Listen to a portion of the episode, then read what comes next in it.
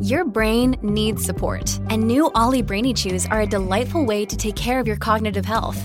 Made with scientifically backed ingredients like Thai ginger, L-theanine, and caffeine, Brainy Chews support healthy brain function and help you find your focus, stay chill, or get energized. Be kind to your mind and get these nootropic chews at olly.com. That's O L L Y.com. These statements have not been evaluated by the Food and Drug Administration. This product is not intended to diagnose, treat, cure, or prevent any disease.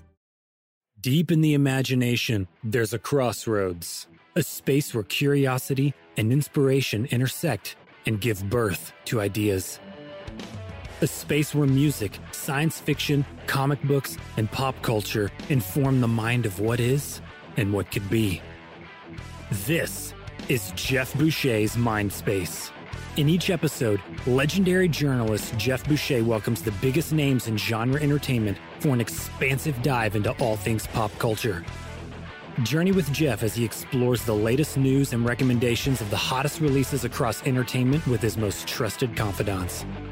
You are now entering deep space. Heavy Metal presents Geoff Boucher's Mind Space.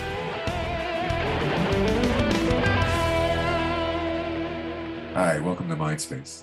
Uh, this is Geoff Boucher, and I'm here with Maya St. Clair. And this week we are talking to Alberto Mielgo, uh, who is a Emmy-winning animator, uh, and he is director of The Windshield Wiper, which is a short film that a lot of people, including us, are expecting to be part of the uh, Academy Awards field coming up soon. So uh, we're very, very excited uh, to have him on the show.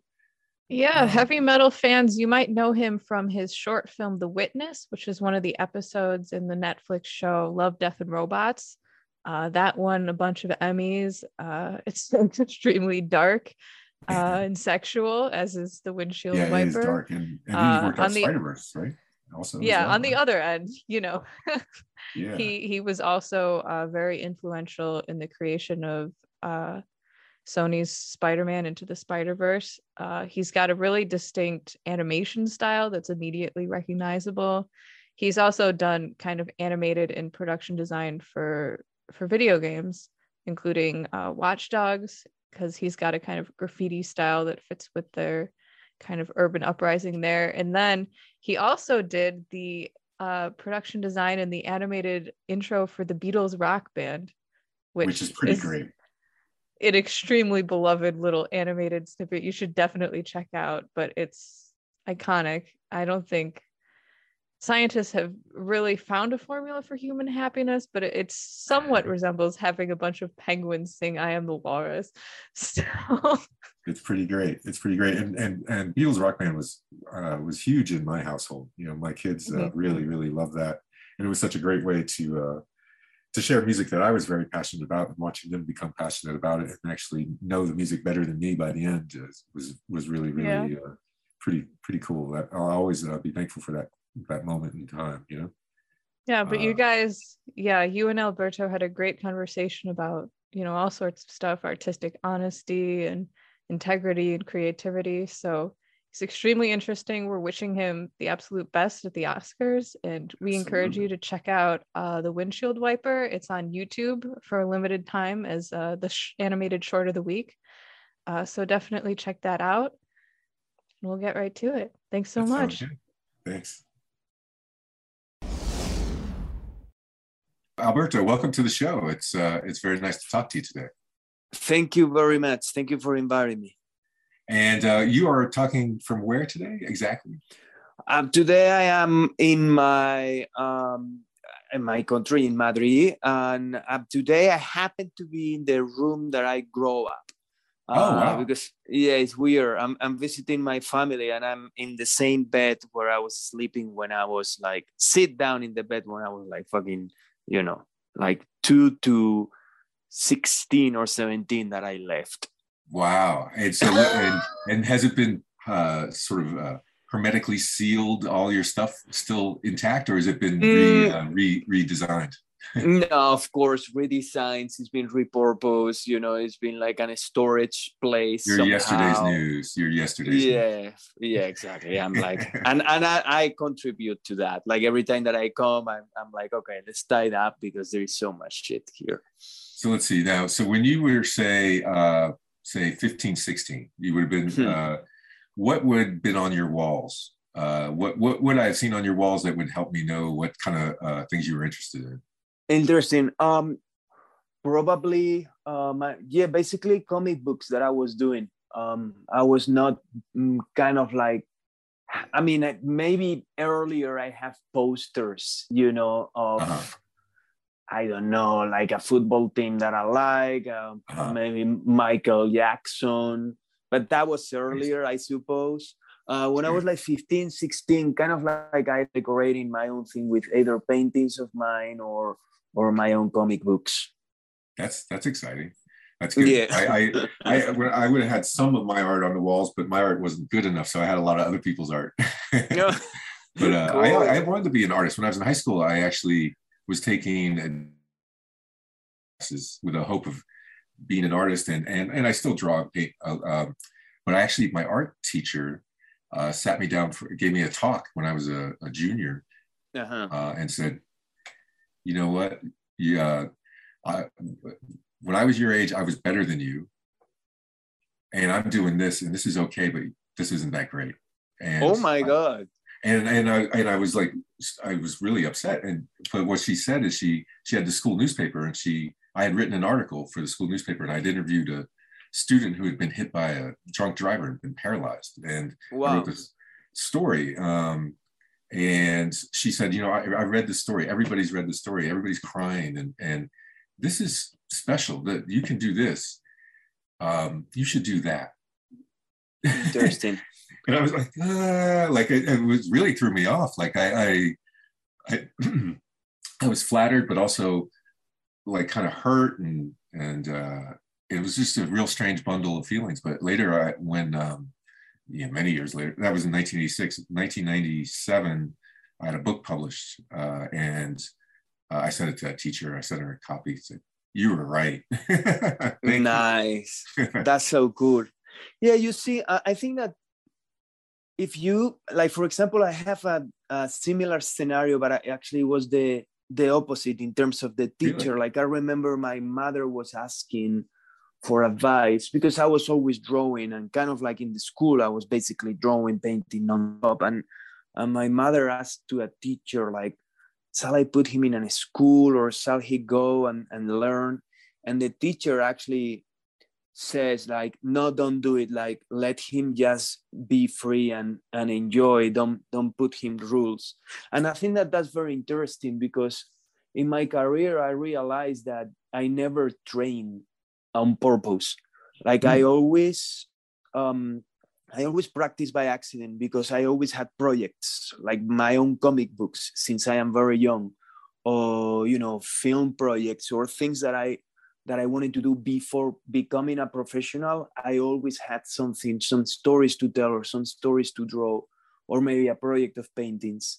Um, so I never found myself, okay, today I'm gonna draw faces, or today I'm gonna draw hands, you know, or, or today I'm gonna train, which I think training sucks, right? I think right. I think it's right. like like you lose the joy. you lose the yeah like for example i remember um when i was at disney i had um i had um the, it was a triathlon team um and they contact me because i was cycling to the studio every day right? And then they said Let, let's do a race. And it was the race was some sort of like a malibu uh, triathlon thing that they do in the summer in september. And i'm like okay let's do it. And i always run and i always cycle but because i like it and Yeah. and i ended up doing third in my category which was pretty incredible. And then that very much supports the whole thing. It's like okay i never trained but i was just doing it for fun. And then all of a sudden i was good at it. Few months later i start training and, and I, I disliking it you know? Uh-huh. I'm like, I don't like cycling for the sake of training. You know, like training was kind of like hard. You know, you have to wake up at this time. You have to measure your, the time. You have to run faster. You need to do like a series of sprints. And then I realized, oh my God, this is so boring. I hate it.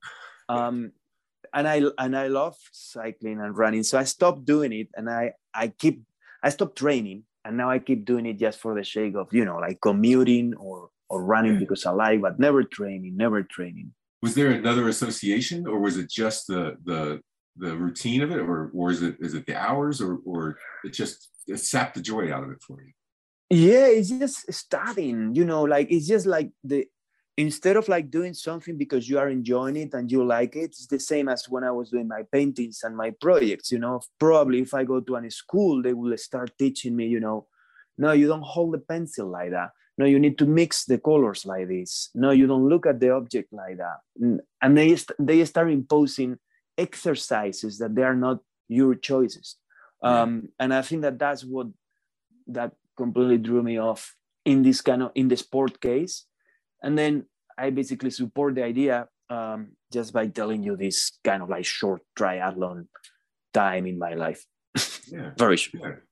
Well, it's, it's, it's interesting, but the thing is, is that uh, you were so f- fully formed as an artist that you were creating your own craft. I mean, if you you, you said you you didn't do practice, you didn't draw faces one day because you were publishing your own comic book. Well, that means you're doing you're drawing faces and everything uh, in the comic book. I mean, that's you're exactly. inventing your own culture. You know. Exactly. I mean, if you have to do a comic book, do you need to draw a person that is getting inside into a car that is driving inside of the city? So all of a sudden, you find yourself with a bunch of problems that you need to solve by yourself. Okay, I need to draw a man. I need to draw a man that looks like the same man in every single panel. Oh, I need yeah. to draw the car, yeah, in different perspectives. So then all of a sudden you start solving things and then you start practicing, you know, and it's like, okay, I'm gonna draw a hand for the first time because he need to grab um, you know, a wallet or whatever. Right. Um, so you need to figure things out and and that's how you indirectly train basically. Yeah. Yeah.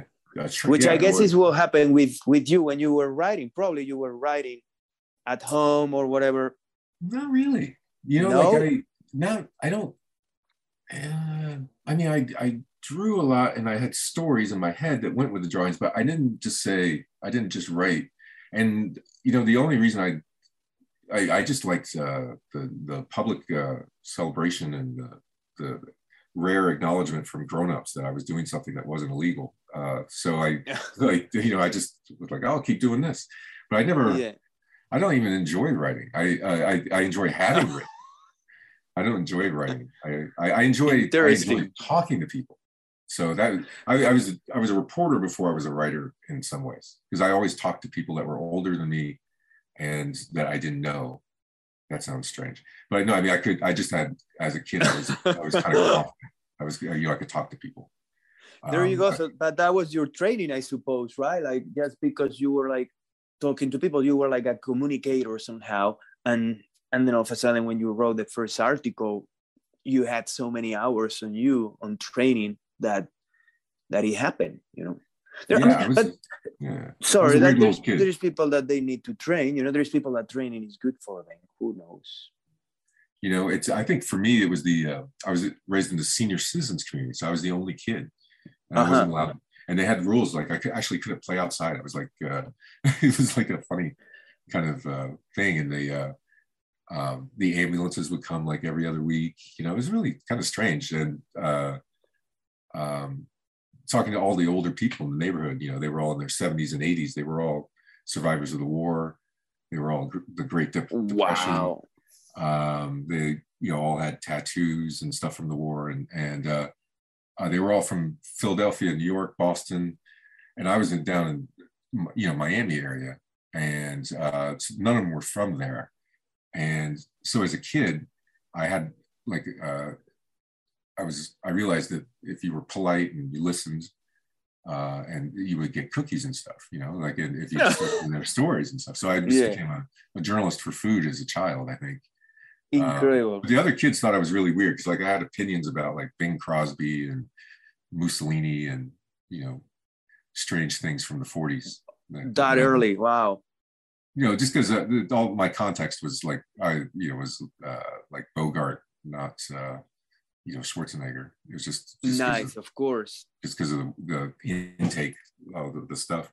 What what was the things that you were passionate about as a kid? Um, you know, uh, what made you when you drew? Uh, did you draw stuff that you saw that was uh, already well known, or did you uh, you create well, yours from whole cloth?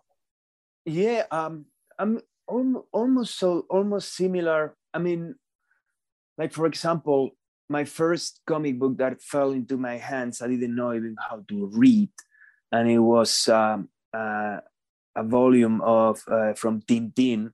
Um, oh. And uh, my my father was reading to to me. He was basically okay. This is what is happening, and I remember vividly some of the panels of that particular volume, and and I became very obsessed about about team you know, and I was like, I want to be a comic book artist like yeah. very very from the early i want to create my own worlds and i create my own character It was called beto which he was a guy with a super funny hair and you know he was constantly you know full of action falling from cliffs but then um, uh, saving his life and i was always like filling up pages with no kind of like direction basically just like um, telling a story with no end. And then sometimes I was stuck and I'm like, where, where this goes. But piles and piles of paper, very weird. I, I don't even understand how it grow on me.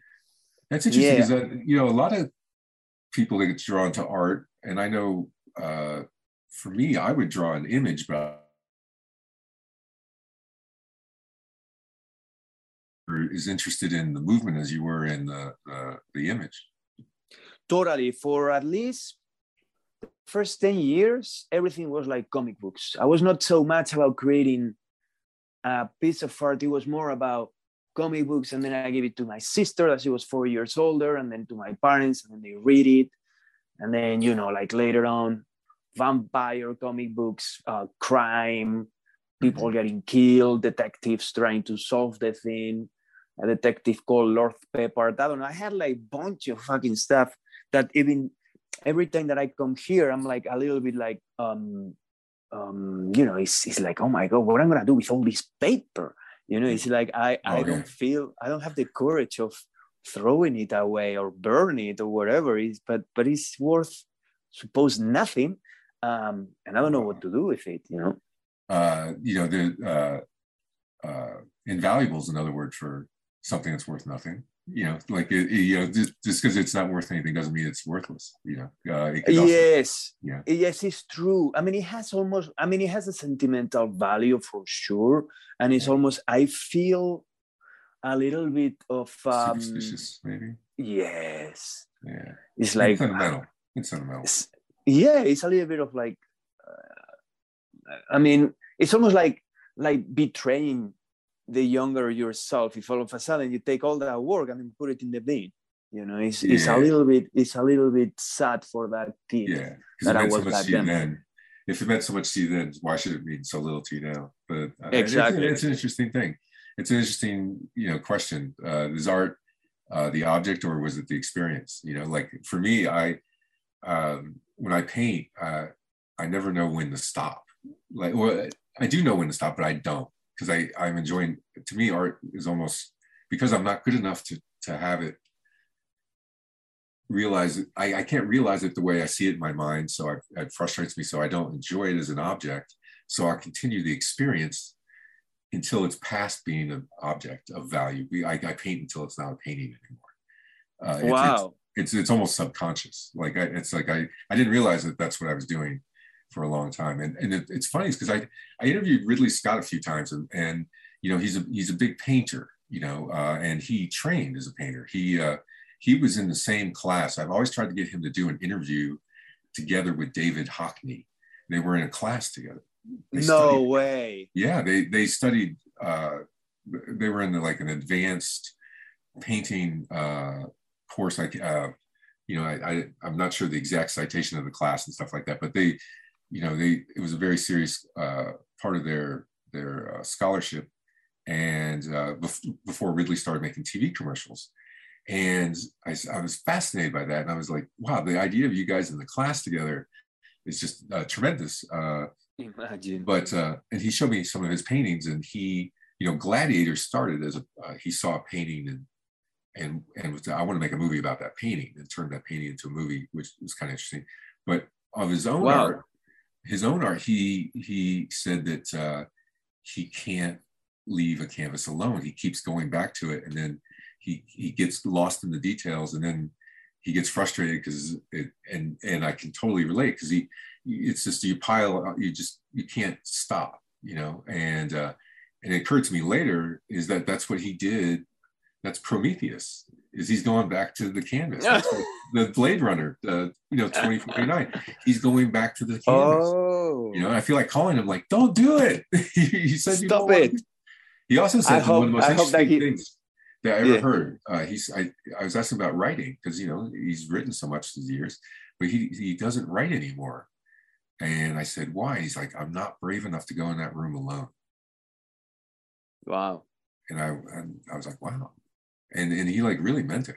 And I, and I, I don't, I don't quite get it.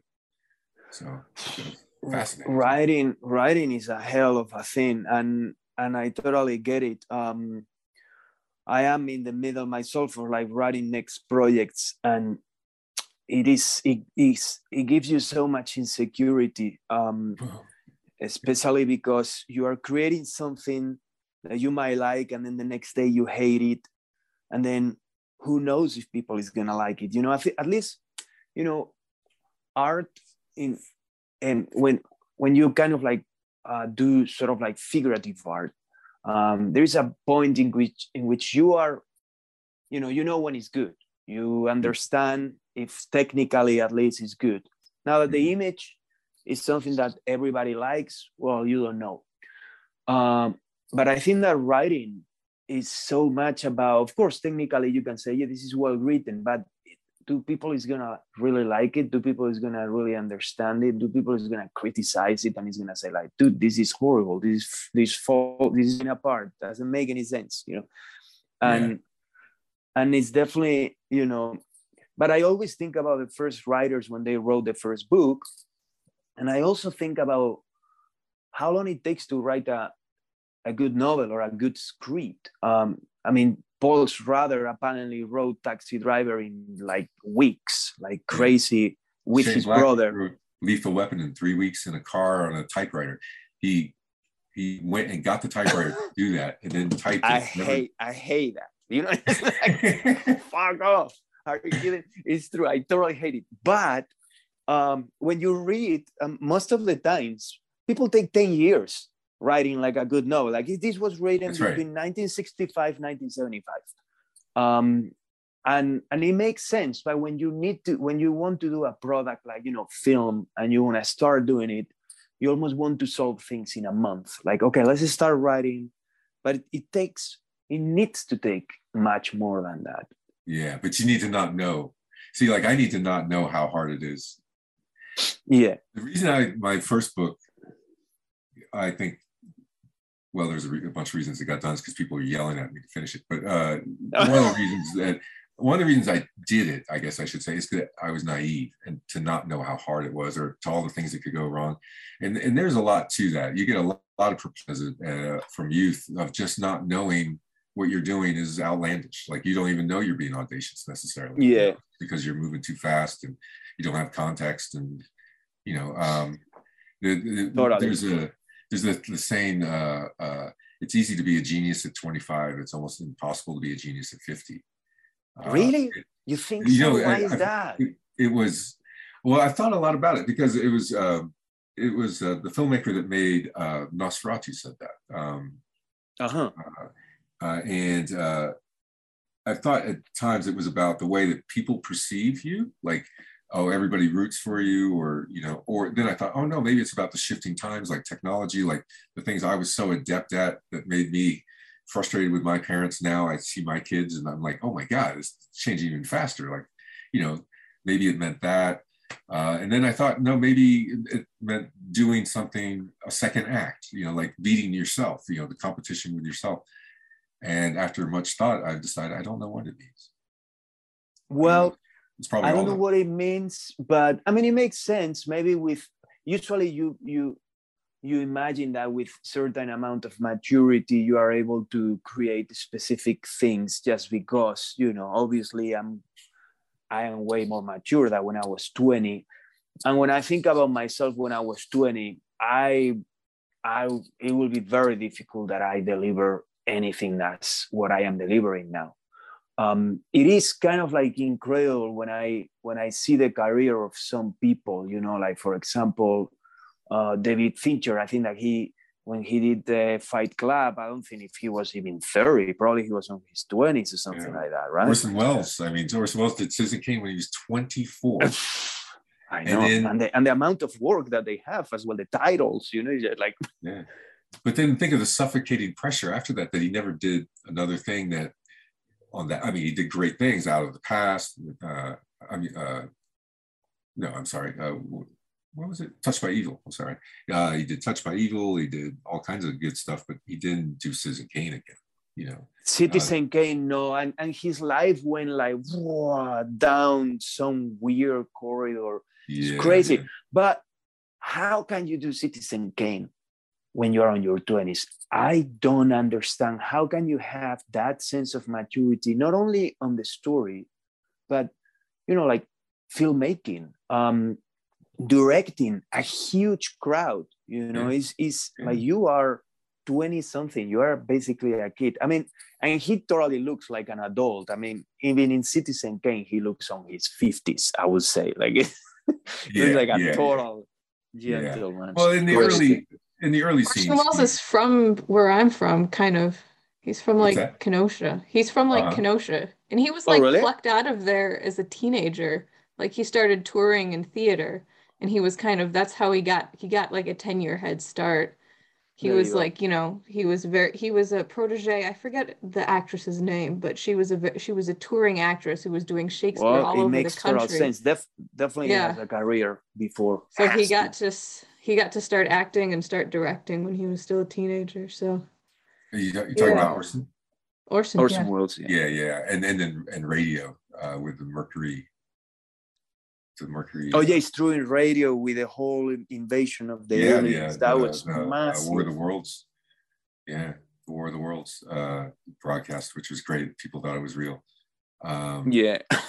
You know, and, and, and, oh, but it also not even just. I mean, the complexity of Citizen Kane, it, you know, certainly like beggars like imagine, you know, description. But it's uh, uh, when I heard it's also when people have these like moments of insight, like you know James Taylor, uh, I, I, saw this video of him singing Fire and Rain back uh, in the early 70s.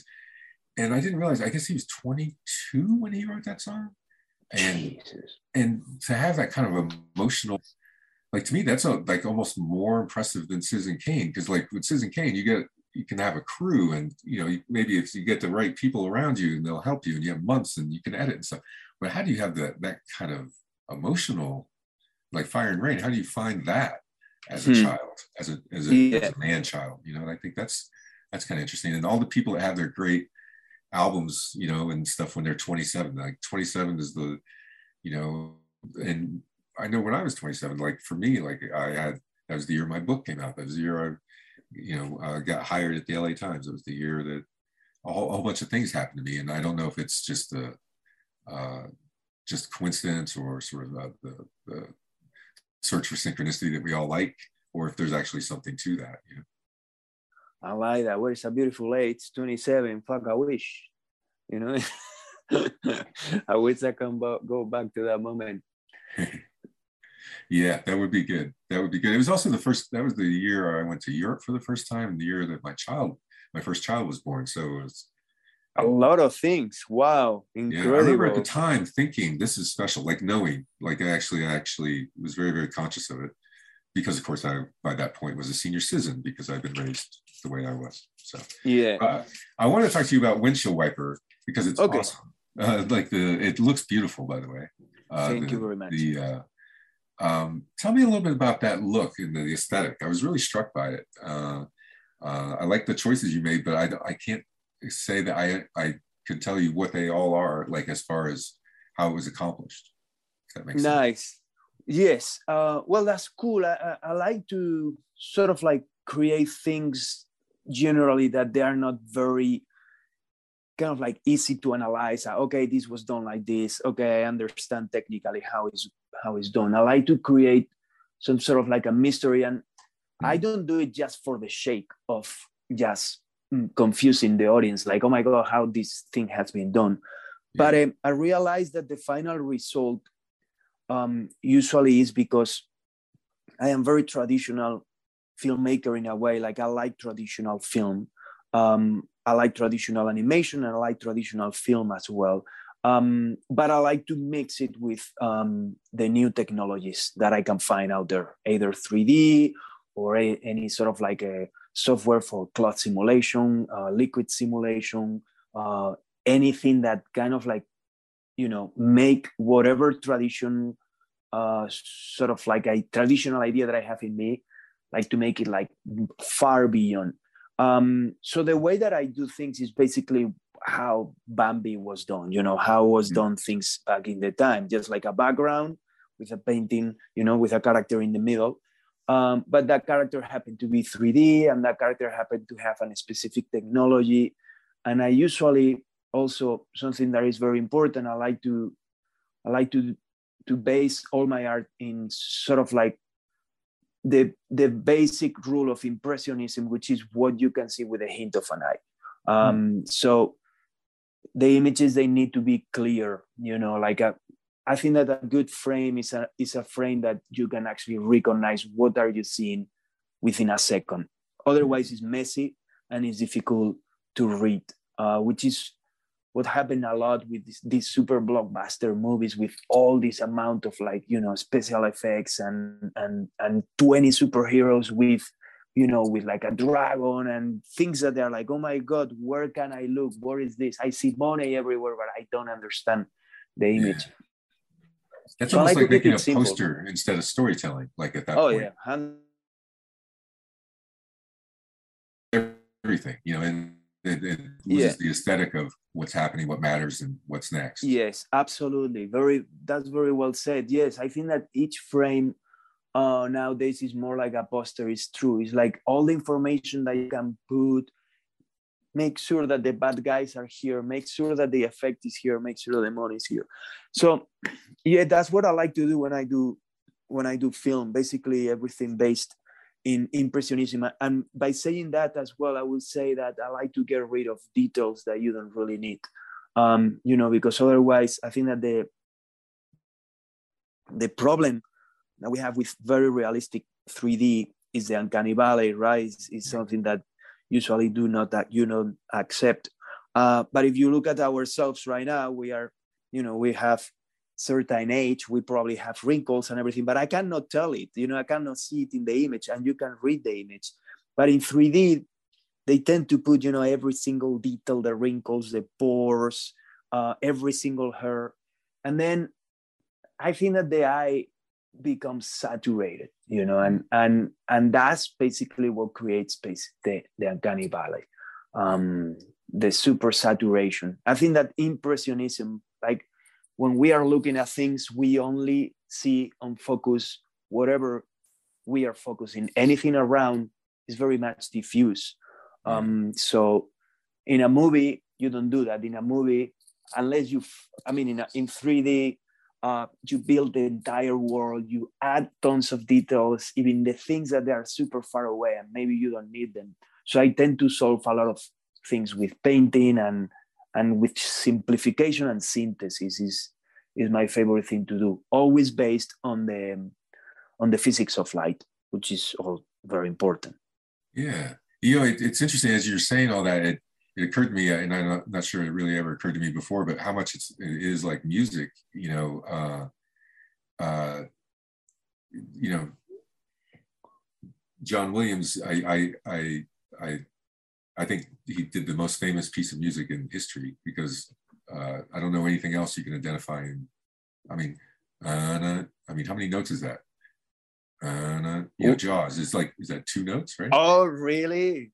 You know, like you know, if, especially if you're in a swimming pool, you recognize it immediately. But it's yeah, you leave. It's not a, you just run away. It's not about a bunch of notes, uh, and it's and then I think about you know John Williams when I went to see Warhorse and the, everything. It was so like grab you by the lapels and like hit you. The music was so much, and yeah. I was like, God, what happened to like knowing what to leave out? You know, like more is not more is less after a point because it just becomes numbing. There's no level there's no there's no there's no choices there's no uh, style. So it, it Hmm. and, and and that's what you're talking about with uh, the animation screen. Uh, you know, some people are just jamming it with as many notes as they can. So it's Yeah. like Amadeus. Yeah, absolutely. It becomes stodgy. Almost. It's like, oh my God, what is this? I cannot swallow it too much. Yeah, Um, yeah, if you get rid of details but you leave the enough information, the brain does the rest.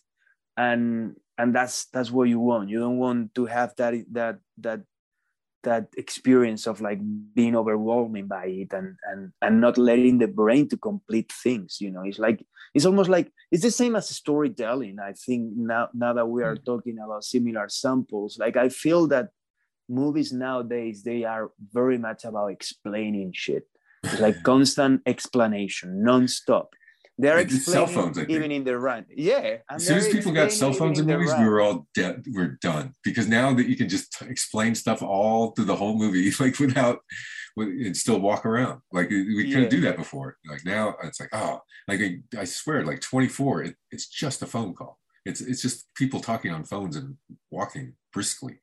yeah it's true it's true i don't know i don't know i don't know why i think that i think that the directors nowadays or the producers or whatever they feel that they owe something to the audience because they're paying 20 bucks to get into the to the film. And it's like let's make sure that this motherfucker understand everything. Otherwise you know he's paying. But how beautiful is when when they leave things that they're not explained you know when when you leave things up to the audience to figure things out. I think that that's that's mature filmmaking it's like not knowing everything sometimes even as a filmmaker you might not know um Right. why not Oh, you know, It's- it's, it, it that's that's that make that's really cool. Like I'm sorry, go ahead. Uh, No, no, no. I was just saying, like, for example, uh, Memento is a movie that, you know, is, is a, a lot of people like that movie, but I was thinking that the it's so complex. That film is so complex and it has so many layers and the entire movie is a lot of explanation. But I think that the best part of the movie for me is the end. Yeah. When they leave the whole thing rotating, and as an audience, you are like, oh my God, what is gonna happen? Wait a minute, are they gonna leave me like this? Wait a minute you know and they leave they leave they finish the movie i think that that was worth watching because finally at the end they didn't explain Yeah, that's interesting. I, there's there's um. You, did you see that movie, The Orphanage? It was a horror film. Like a the orphanage yeah that was spanish Yeah, yeah, yeah that's right. Uh, Yeah. I talked to the director, um, and uh, he, what was it? The director believed in ghosts, but the screenwriter didn't.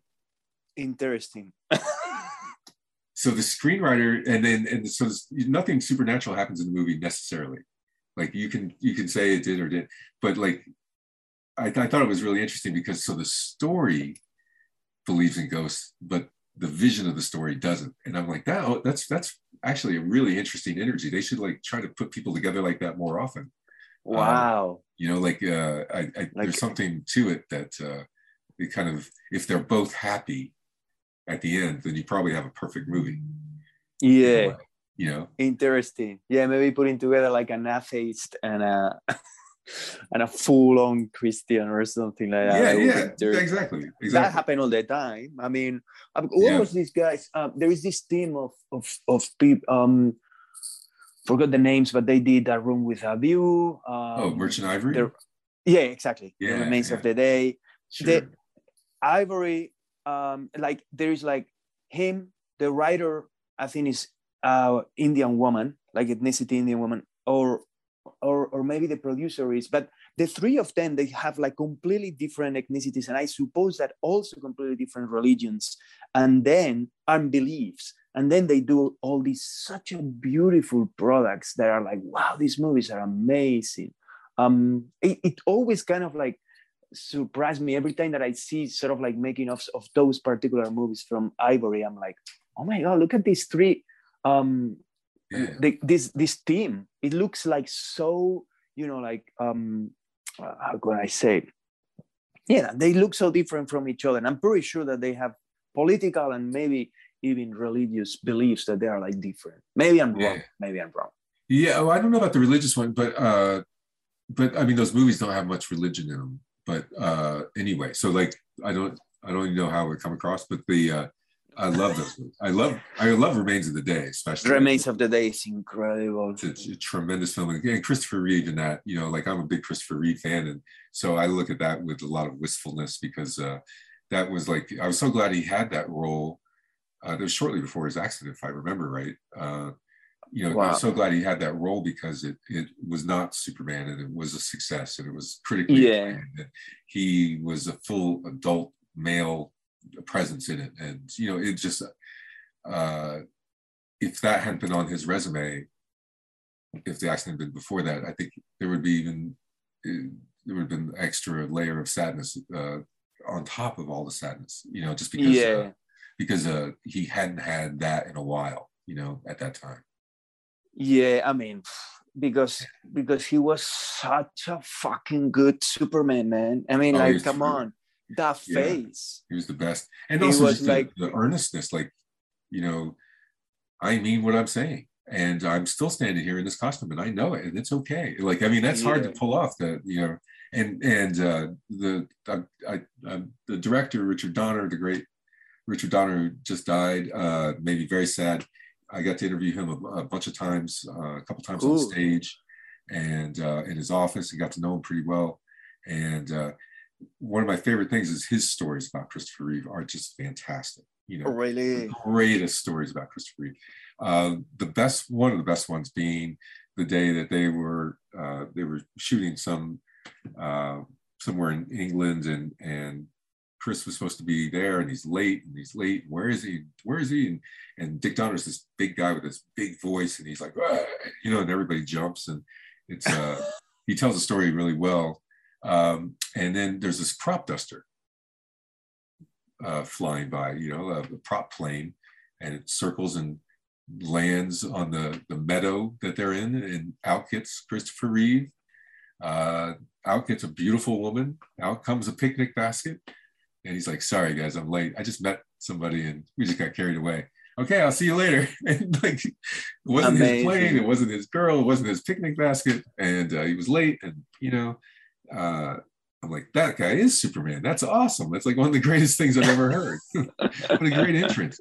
It's just the just the idea of him getting off of that airplane. Uh, if you didn't think he was Superman before that, you would afterwards would certainly think he could pull it off. But uh, yeah, he just seemed like a pretty cool guy. Dick Donner, when, totally. he, got, when he got the job to do Superman, when he when he got the go ahead, I said, so what'd you do? And he goes, Well, I rolled a big fat joint. I put on a red cape, I smoked the joint, I went out and I flew around my driveway and yelled, Wee! I'm like, really? Wow. okay. wow. Great answer. Like I would ask sooner if I knew that was going to be the answer. totally. So, well, tell me a little bit about the windshield wiper look. Uh, yes. and and it's you know I uh, uh, I love the, the, the images are just fantastic. You know, it, it's like a uh, it's like seeing a, uh, uh, a Godard film, like uh, flip through images. It was really it was pretty great. Yeah, I mean, it is a non-linear film, and it's very much what I wanted to do is a film more about feelings more than to tell a specific story and mm. you know it's it's talking about love is it kind of like makes sense that everything are sort of like vignettes. Um i i'm talk you remember before we were saying that almost like most of the films they are like trying to explain um uh, i was kind of like doing the opposite. I actually mm. want to do something where you need to feel something. The images they need to make you feel in a certain way you know? It's just like everybody's been somehow either breaking up or having some bad argument or whatever in the beach with somebody right? Yeah. and and and i remember vividly uh, one of the times that i broke up with with my first ex-girlfriend. Um, and we you are like that you know like both of you you are facing to the horizon.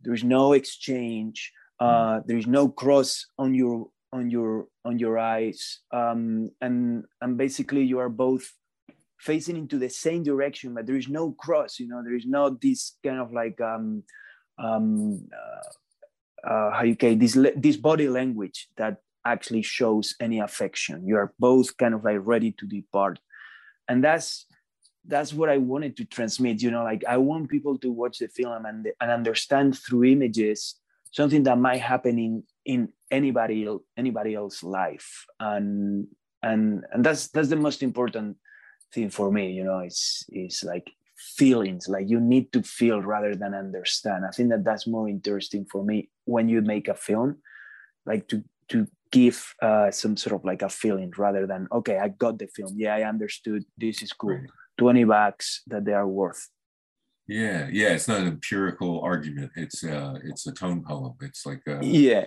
you know um that's interesting it, it it uh, it definitely felt like seeing snatches of moments of where either love was found or lost uh, was was kind of what I took away from uh, the the images, the montage of it, and, and and it made me think of Rear Window in a strange way, like uh, you know, looking into all these uh, lives and yeah, these moments that even without context you could feel the weight of the the exchange uh, or the the end of a, the either something starting or ending you know?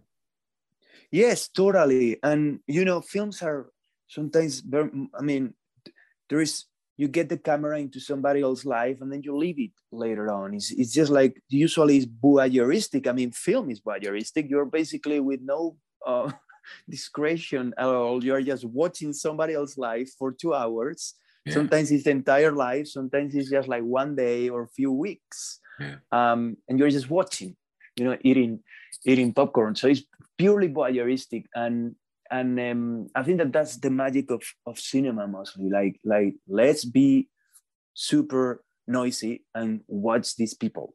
yeah, yeah, yeah, yeah. It's it is interesting because at one point cinema was to was to create something very lifelike, but then it became to create something that's not lifelike. It's like bigger and better than life and different than life and it is interesting that tug between the those imperatives, you know, uh, and also the, between the, you know, I, I think, you know, if you look at film criticism, you know, I've always been suspicious of criticism. Like, uh-huh. uh, I had a chance to try to be a critic a few times and was encouraged to, and and always resisted it because I'm a little skeptical of the whole thing. Because I think to be read and to be popular as a writer, uh, if you're a critic, the only way to do that is to be uh, vivid and emphatic. And a lot of times, and aggressive, perhaps, right? Yeah, and I and I, a lot of times I don't feel strongly about something, and I think if you don't feel strongly about something and you write about it, it's going to not be good writing. And if you yeah pretend to feel strongly about it, then it's not good criticism. But you know, there we are. So like, I thought I was a little intellectually dishonest, and also I changed my mind too much. You know, I just really do. Um, and also, I'm subject to the same things as other people. Like I say, I like Radiohead 13% more than I really do because I want people to think I'm interesting. You know, it's interesting. You know what I mean? Like, uh, but uh, the, the the thing with film is that all the film critics come from a writing background. I mean, that's obvious. I mean, hmm. even, even, the ones on television, like uh, Ebert and Siskel, when they were on TV, they were both writing. They were newspaper, you know, writers. Um, but it comes from like a literary tradition. And, and, not saying newspapers or journalism or criticism is literature, but it, it's coming from the words and the, and and uh, writing. and I think that when they write about film that is more or music that's more about the feeling than about the thought, that they they aren't as kind, you know. And I think I think it's like music critics never wrote about James Brown the way that they would write about Bob Dylan, you know, because it's harder to express what James Brown's doing, but because it's more, it's less cerebral, you know, potentially in the way it's ex- executed. Totally. It's not. Uh, it's it's much more elusive. You know, it's much more in the heart and the feeling and in the in in the balls and in the feet and the you know in the back and everywhere.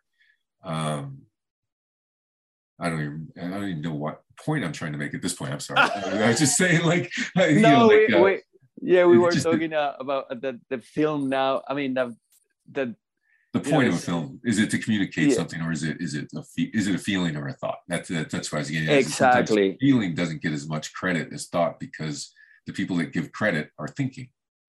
I think it should be both. I mean, it's. I I think that obviously the the best films for me are the ones that they keep me, that they leave me thinking, and the ones that they allow me to have my own um, interpretation of it. Like, for example, one of my favorite films is the Double Life of Veronica uh, from Kieslowski, and and he he doesn't explain much, and he's, it's just a woman that she, she sees herself like a woman that exactly looks like herself in the city for the first time going on top of a bus and and the whole movie is just so beautiful and he just leave so many of your questions unanswered um, that I found it that is very interesting. You know, and it's like, okay, I need to watch it again. I'm gonna watch it again. I'm gonna go and read.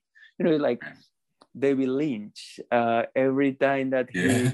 that like you see Mulholland Drive, and it's like, wait a minute, what Yeah. what did I just watch? I need to go and read in internet, and it's and then you see that there is yeah, 2001: A Space oh, Odyssey, 2000, or, or 2001 Apocalypse Now. You know, uh, Apocalypse Now is true. There is a lot of films, yeah, exactly. They leave you thinking, and they, and then you need to do your own research. It's like, what did I watch, and why do I feel uneasy, or why do I feel? I think I think that that's the the point of making a cool movie. I mean, for me, obviously, there is a lot of people that they want another type of entertainment, entertainment, and and that's cool. Yeah. But that's not for me. yeah, like The Shining, for instance. Like I could, you know, you could put a gun Yes. to my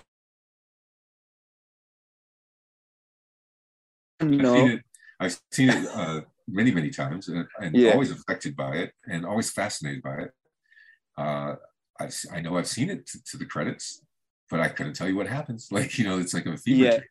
you know, yeah, totally. retreat it. When did, for Windshield Wiper, do you remember the, the, was there a single inspiration or uh, for the, the title and for the premise or? Oh, the windshield wiper, the title or the film itself? Yes, either, both. Okay, both. um, the the film I basically wanted to kind of like talk about what love means, sort of like nowadays socially. You know, it's, it's a question that has been with us for a long time and it's very difficult to answer, but sort of like it's, it's almost like easier to answer what love was back in the time i think you know like why we needed love why we needed relationships and and i think that of course um, back in the time the concept of family was super super convenient because um, you know like you have a, a strong family. That means that you're going to have like a good heritage. That means that they're going to have you're going to have help in your business or in the land or in whatever right? So you try to find something that is strong. So your clan is is is strong uh, for the next following years. And then also your kids are gonna need to have a, a strong family. Nowadays feels that the concept of family it is not as important as it was back in the times. And people usually have now one or two kids. It's very rare to see these families that there are like eight kids for example right? It's not Yeah. anymore. So I, I feel that the concept of you know relationships and, and love it really changed lately because everybody's very worried about you know many things like your career your um your evolution as an individual. Um uh i don't know like uh, uh, your fun your your your self growth your own persona. I feel that people is not that interested nowadays on okay i need to find the perfect person so i can create a strong family. Um, there's people that they're happy to be single all their life. So Right. the, the concept of commitment drastically changed over the last few i would say 30 40 years. It drastically changed. So relationships are very very strange uh, nowadays and they are in some sort of like an strange limbo. So when you have to describe what is love uh, socially um, i find myself that i'm like oh my god i'm i'm not that sure. I i, I have the examples of my family my my my mother my father my grandparents you know like married until the end. And then i have the example of what i see in the street you know like the people that they are like um, quite unreliable the people that they don't answer or the people that they don't want any serious commitment. Myself my career is over everybody everything you know like that's more or less what i wanted to depict the concept of what is love nowadays um, and, and and how i see it you know? So it's very very personal in a way. Yeah yeah.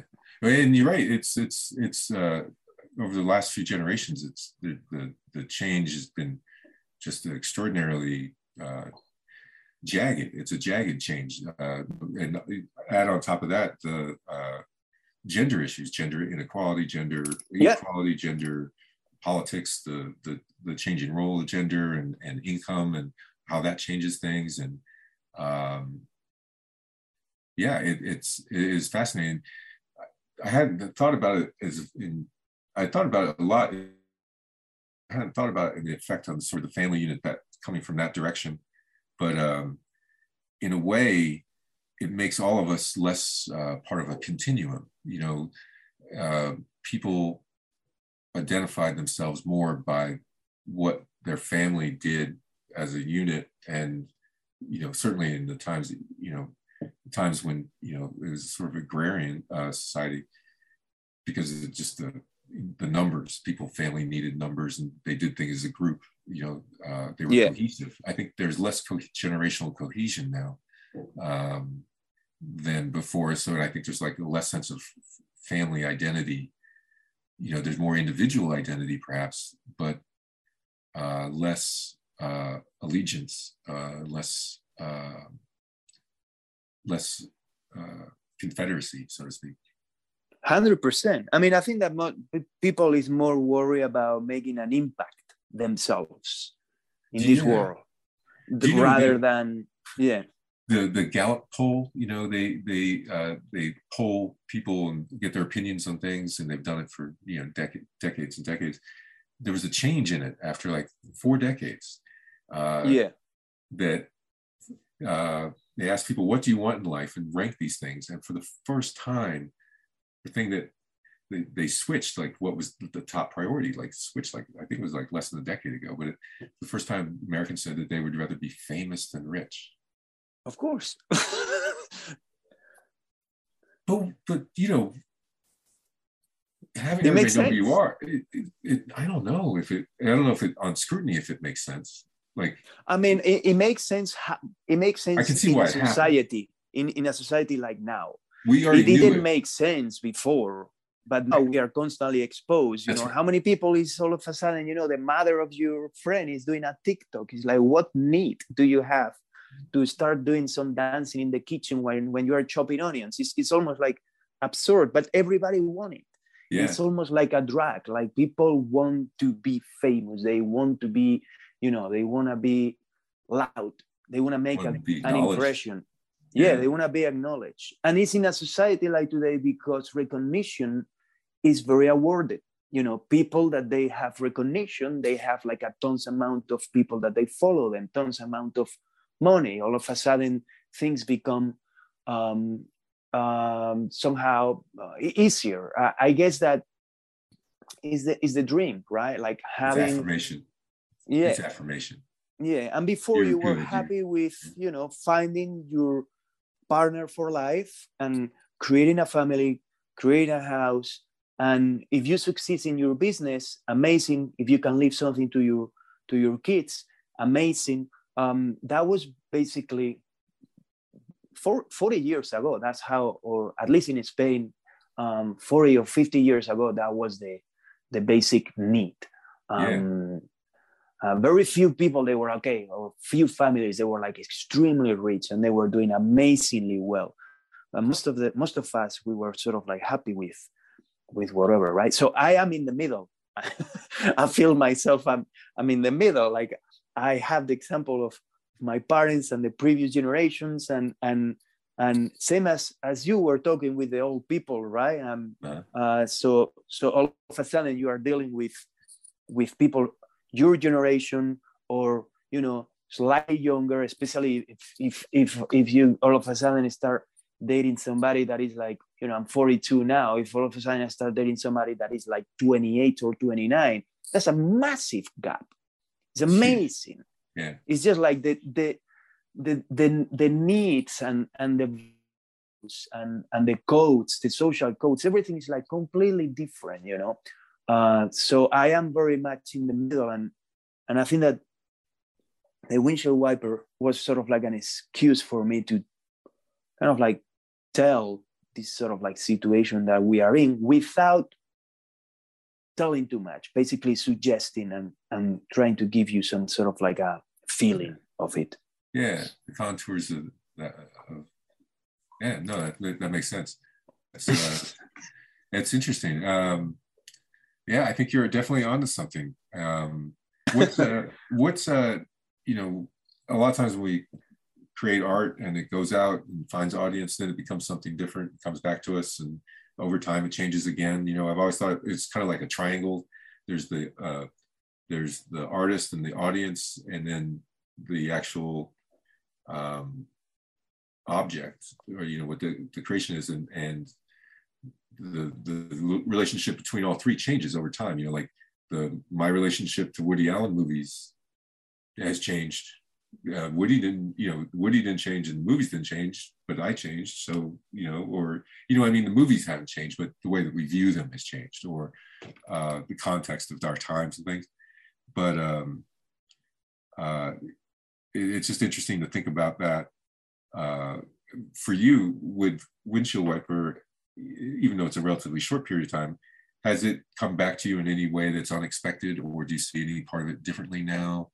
Um, Yes, yes, that's very that's a very good question. Um, um, I have to. I mean, it's there's just something that is kind of like very interesting about when I do things, which is like I understand things better with distance. In fact, um, hmm. and there is a lot of things that happen during the process that I was doing them mechanically.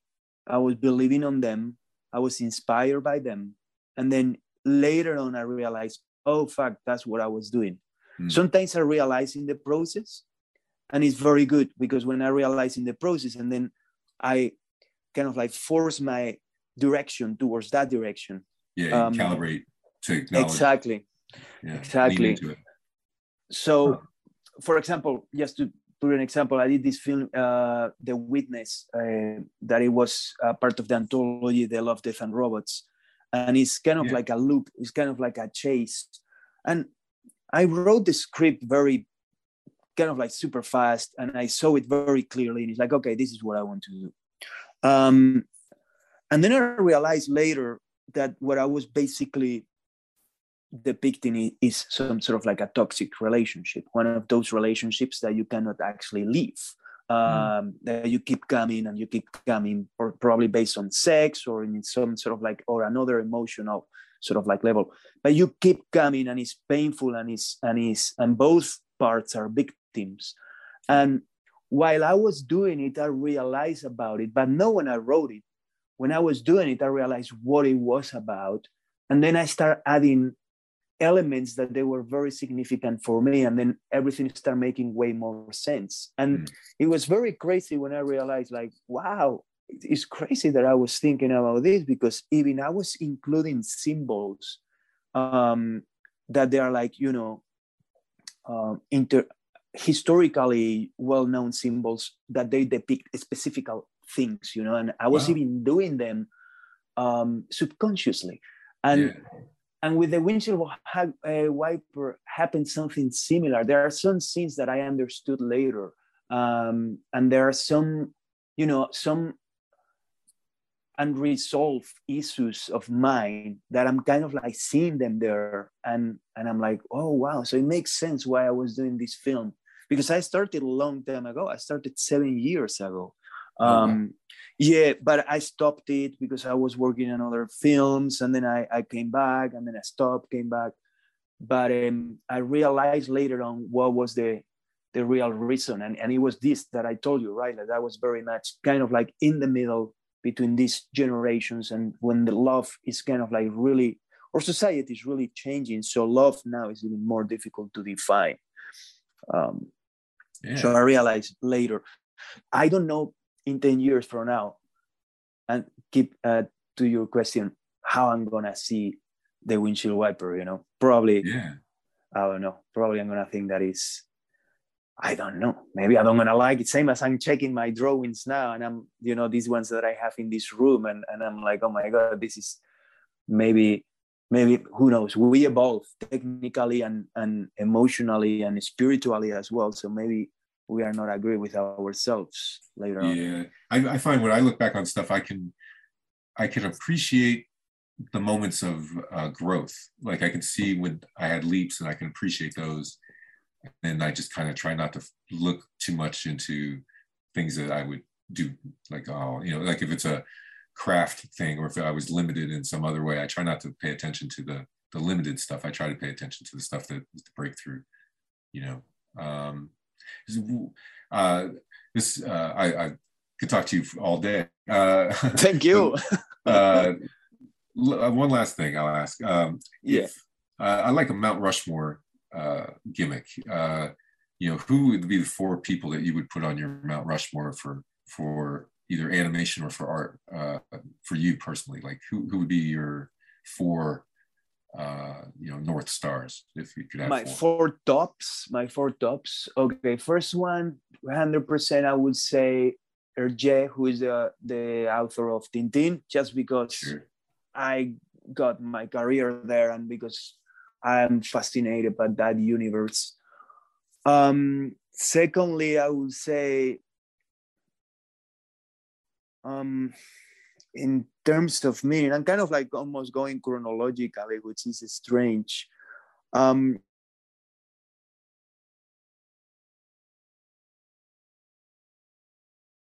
like my my for the same thing, you know, it's like how all of a sudden feature films in animation they become a thing. Oh, that it yeah. was like yeah, it was like wow, you know, and, and and the, despite the, that the product that they might do uh, nowadays is not totally up to my alley. Um, i think i think that you know history in terms of history you know like the 101 dalmatians or snow white or bambi all those super dramas they are like incredible.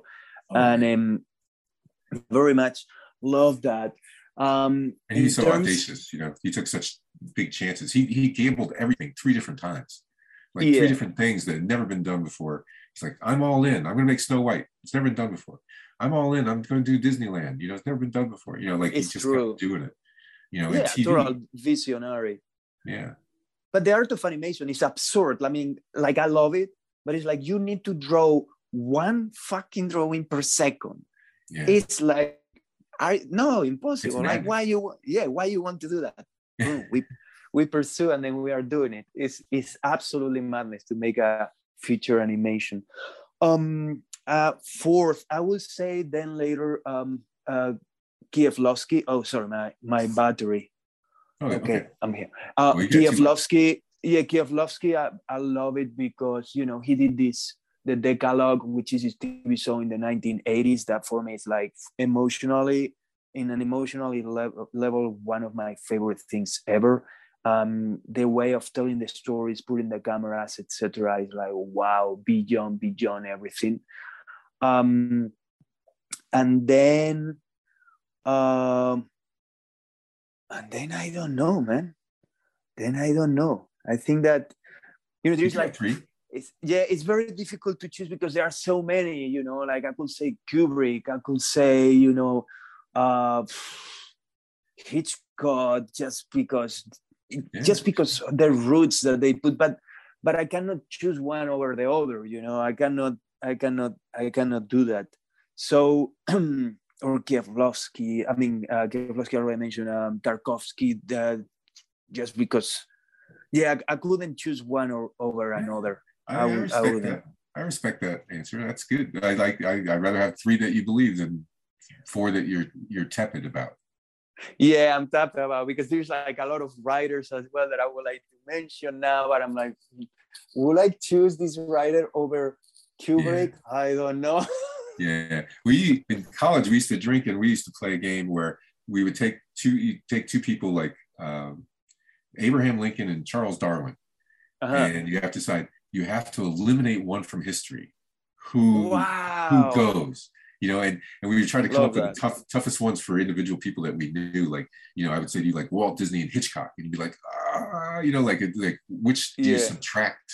It's a, it's a brutal thing to think about. Like, you know, uh, would you lose Dickens or Twain? You know, like ah, you Whoever you lose, we wouldn't be even talking right now.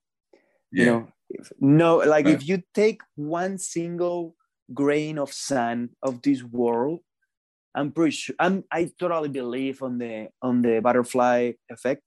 Like Right. any any single person, you just remove it and It's the whole yeah, the whole future change hundred percent. It has to. It's just like it's chemi- it's, it's it's it's it's physics and chemistry. Like you just take something out of the space and then okay, there is a space that you have to fill up. Everything is gonna be affected by it. yeah. That's interesting. That'd be interesting to, to try to uh, achieve that visually. You know, like uh, Yeah. pulling somebody out the, the Jenga of history. Um, Totally. But uh, well, what a treat to talk to you, and and uh, I you. uh, I wish you well there in your childhood home. I, I think you're, you're you're at risk there. I think you might have some sort of psychic uh, vulnerability, so I'm a little worried about you. But I uh, Totally. I really really enjoyed talking to you, and and, uh, and I know Maya did as well. And and uh, I hope you'll join us again here sometime. We'd like to catch up with you after uh, you Anytime. all, all the big awards and everything. Anytime. It was amazing talking, like super refreshing. And you know, we are having a number of interviews and things now, and all the questions they're like kind of like going into the same direction. And I'm like, oh my God. So it was very cool to have like a whole open philosophical and artistic talk. That was very cool. Well, if you want to have a conversation without a point, I'm the guy. Cool. Thank you so much. I always much. tell people I'd rather have a conversation that's Miles Davis than Sousa. You know, I want jazz, not marching band. Like marching parades are the most boring thing I've ever seen in my life. Like Yeah, it's true. walking. It is true. Thanks for tuning into Mindspace. You just heard Geoff Boucher in conversation with Alberto Mielgo, director of The Windshield Wiper, which is an Oscar nominated short animated uh, that's on YouTube right now, and you can check it out. We had you had a great time talking to Alberto.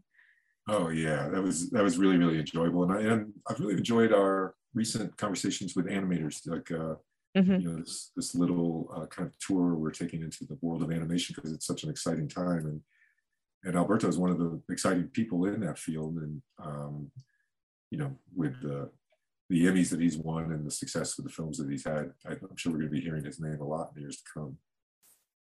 Yeah, definitely. I mean, he's already made his mark on so much. And I think, you know, Yeah. looking through his CV, I was a fan of his without even knowing it. So You know, I can't imagine where it's going to go from here. So, he's a very likable fellow too. I really enjoyed talking to him. He's got a um, he just seems very thoughtful. mhm. So that was really cool.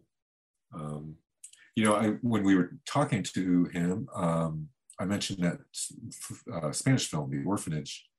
I'm not Mhm. sure if I said it in the right order, uh, the exact um, what applied to it, but the filmmaker and the writer um, disagreed on ghosts. Um, and so what it was is that the director did not believe in ghosts and the screenwriter did. So it's a story that believes in ghosts, but uh, in a film that doesn't, which is kind of a it's kind of intriguing. I went, and I found the article, the original article I wrote back when the film came out, and the movie again was called uh, The Orphanage, and it was 2007, uh, right after Christmas. The story ran, and um, the director is uh, Juan Antonio Bayona, also from uh, Barcelona, also from Spain, and um, his screenwriter Sergio Sanchez. Uh, he and uh, uh, disagreed on the matter of ghosts. So um, I think that's fantastic. You know, uh, Guillermo del Toro produced that film, and I remember talking to him back then, and he was super excited by the, the fact that uh, uh, Bayona and Sanchez did not agree on ghosts. He thought that that was a really a strong point for the movie. Um, so I'm not sure if I said that in the right order though when, we were talking uh, during the show. So if not, I just want to correct that. mm-hmm. Yeah, I think I think it's super interesting whenever there's a project in which two great minds clash. I think that there's a lot of those like that. I know that even when you're in school, did you ever have to do that exercise either with drawings or with short stories where you would write one paragraph or draw part of the picture and then another classmate would finish it?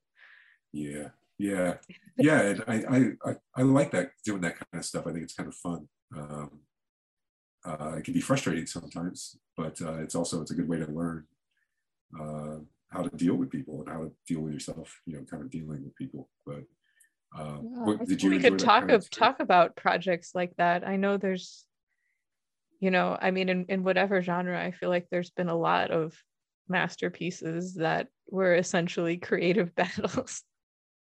Yeah, yeah, contentious uh, contentiousness mm-hmm. uh, kind of built into it. You know, the Beatles, uh, as we talked about previous shows. You know, I've always been amazed by how great Lennon and McCartney worked together, and and the classic example uh, is the you know getting better all the time.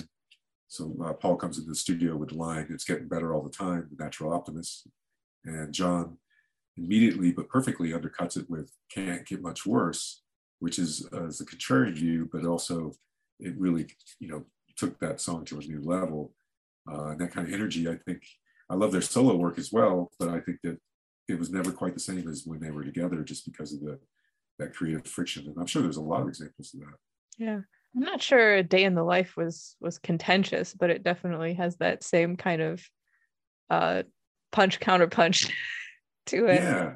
Well, it certainly is greater than some of its parts. You know, it's yeah. it's it's uh it's uh, two great songs that taste great together kind of thing. Um, and, you know, neither neither of them had a complete song until you know got sewed together, and, and of course, the result is is uh, is, is made history. You know. Yeah. But uh, and you yeah. mentioned uh, that uh, another example. It was 2001, I think. I can't sure. remember the particulars, but I know that Arthur C. Clarke and Stanley Kubrick were kind of in step in the early development stages, but uh, frequently by the end, like could not be in the same room together. Yeah, that's it. That does sound familiar, and I think it had to do with uh, Kubrick pushing to to make it increasingly ambiguous uh, and obscure, yeah. like you know, not wanting to sort of explain what was going on. And I think, uh, if I recall right, that Arthur C. Clarke's just natural storyteller instincts were such that he wanted to make sure that people could at least stay on the ship, like uh, you know not get lost in space so to speak. So, yeah the books the books are like tremendously different than the movies. Um yeah. like if you read kubrick's adaptation or not kubrick's clarke's adaptation as a novel which was after the movie it, it just adds a bunch of detail. Like i remember distinctly reading that in in the um in the chamber where david bowman the astronaut is kind of imprisoned kept as a specimen? Question mark? Goes right. through life? Question mark? Um in the movie it's it's not quite clear what's happening to him.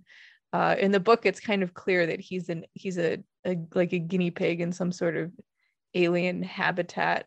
And he the only thing he can eat is like a substance that's described like bread pudding so he just eats this bread pudding, which is so different than the movie, where it's like, you know, you leap through decades and centuries yeah, without any kind of earthly reference versus in the in the book, he's just like nibbling away at his bread pudding.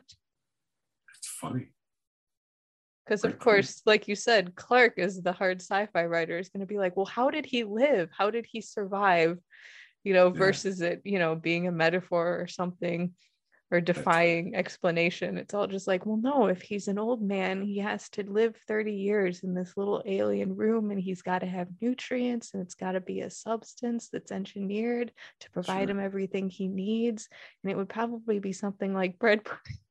Right, right. Something that wouldn't uh, would not congeal under the gravitational, uh, you know, yeah, standards true. of that place yeah exactly with sci-fi writers a lot of times explaining how they how things work is is a big part of the uh, the gee whiz factor of why it's entertaining to people. You know, the kind of extrapolating, but it's not lyric. This is uh, you know, it's not a tone poem. Uh, Yeah. It's 2001 in a lot of places it just becomes a tone poem. In a way. Yeah, it's so wonderful. I was able to see that in like a full screen at like at like a midnight showing. So like my brain was going all sorts of weird places. Yeah. When COVID ends, would recommend. California- Yeah. Yeah. Anybody in Southern California gets should go by. They show it every year in 70 millimeter uh, at uh, the Oh, Egyptian. cool. And it's one of the few All right. places on the planet you can see it still on 70 millimeter. So The Egyptian. That's Yeah. cool because their initial their initial design for the monolith was an obelisk uh, or like a pyramid, some sort of um more like more uh what what would you call it? Orientalist prismatic yeah, monumental because the mo- the monolith it's like it doesn't really register as a as a monument there it it kind of defies any sort of versus an obelisk which is is too readable you know yeah, yeah. It's uh, yeah, it's uh, the Egyptian's a great place. It, it, Mhm. They uh, it- there's uh, they've had a lot of history there. If you ever come out to, to LA, you should definitely go by. Some, it's one of my favorite places in, in Southern California. But yeah they awesome. uh, they used to have when it first opened. Sid Robin opened it, the same guy that did open the Chinese up the street, same street. But they used to have Egyptian guards, uh, guys dressed like Egyptians, what they thought Egyptian guards would look like on the roof, like Mhm. you know, calling out the movies and stuff like that. And uh, they had a lot of big premieres there. Uh, you know, sound music. I mean, excuse me, it's not sound music. Uh, Singing in the Rain premiered there, and uh, Return of the Jedi. Uh, a lot of really big films. They, and they think uh, Charlie Chaplin's ghost is uh, haunting the place. Oh no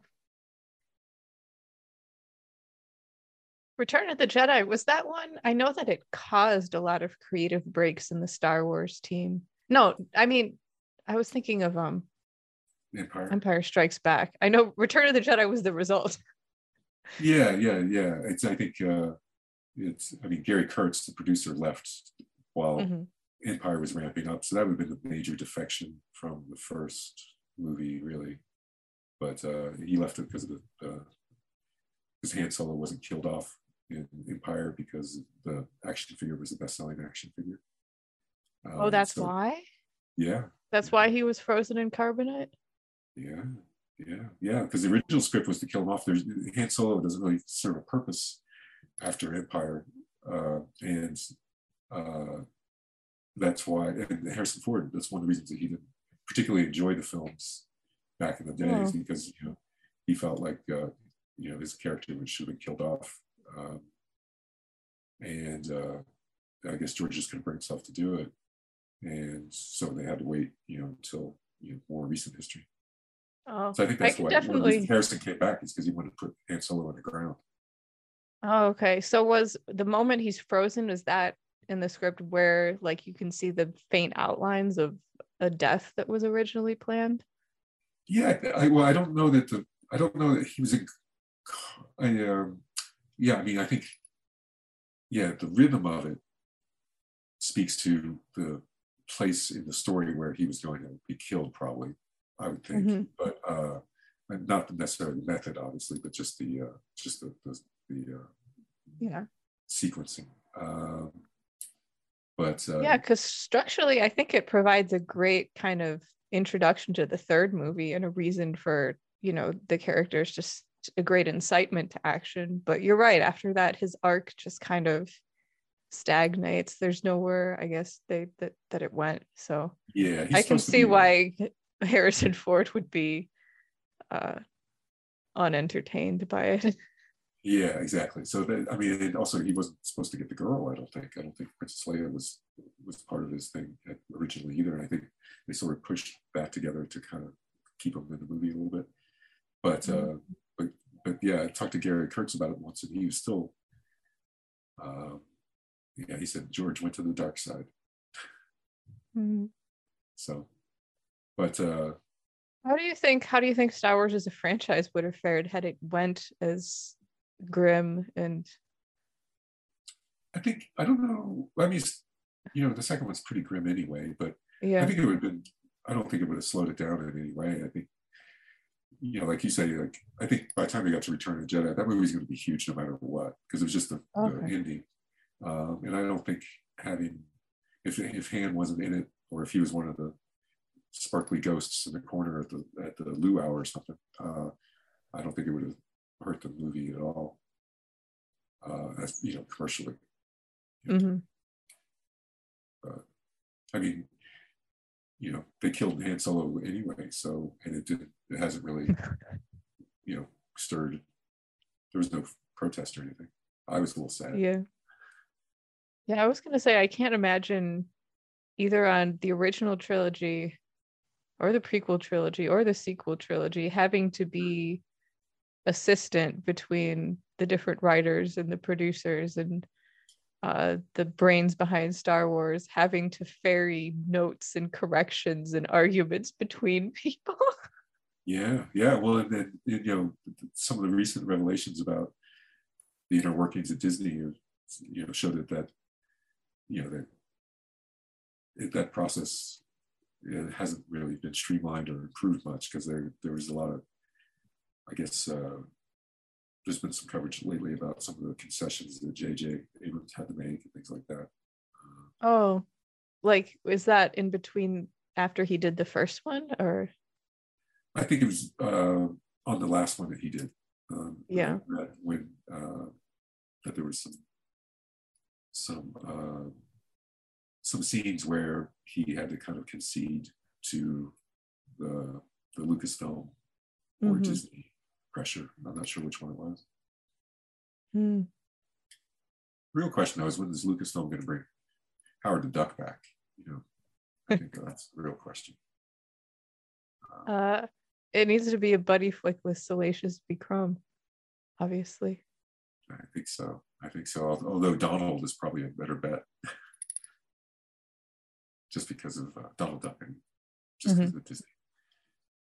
I think Disney's, you know, they should really team up their Marvel characters with some of their traditional Disney characters. You know, like Aqua, uh, like uh, Little Mermaid and Namor, or uh, well, I always thought Indiana Jones and Captain America would be a good mix. Yeah, yeah, yeah. So I don't know where Indiana Jones is going. I've heard things yeah, and other things, and that looks confusing. Although, if I mean, the one thing uh, is uh, if well, I mean, they picked the right director. You know, if uh, if there's anybody that can get a good movie out of that franchise, I think it's him. So, I think uh, for that alone, I'll, I'll if it if it wasn't for his presence, I, I would not be optimistic. But I think so highly of him that uh, that I I'm gonna you know have optimism. yeah. You think of any other great artistic feuds? Uh, well, yeah.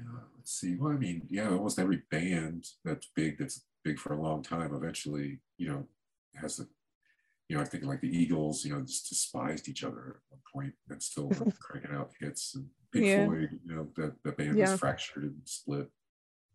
Uh, but uh, yeah, I think there's probably a lot.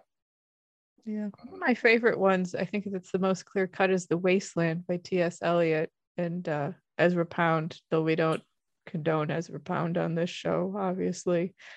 Yeah. Where T.S. Eliot was just adding more and more and more, and Ezra Pound would cut whole chapters.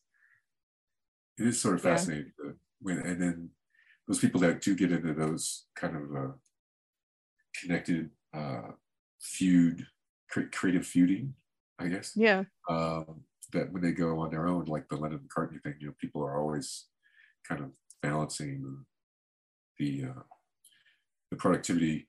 You know is it is it better to be miserable in contention uh, or to be indulgent in solo creativity? You know uh, sometimes people when they they lose the abrasive opposite part of the, the equation. They lose their own, uh, they lose some of the sensibilities that rein them back in, you know?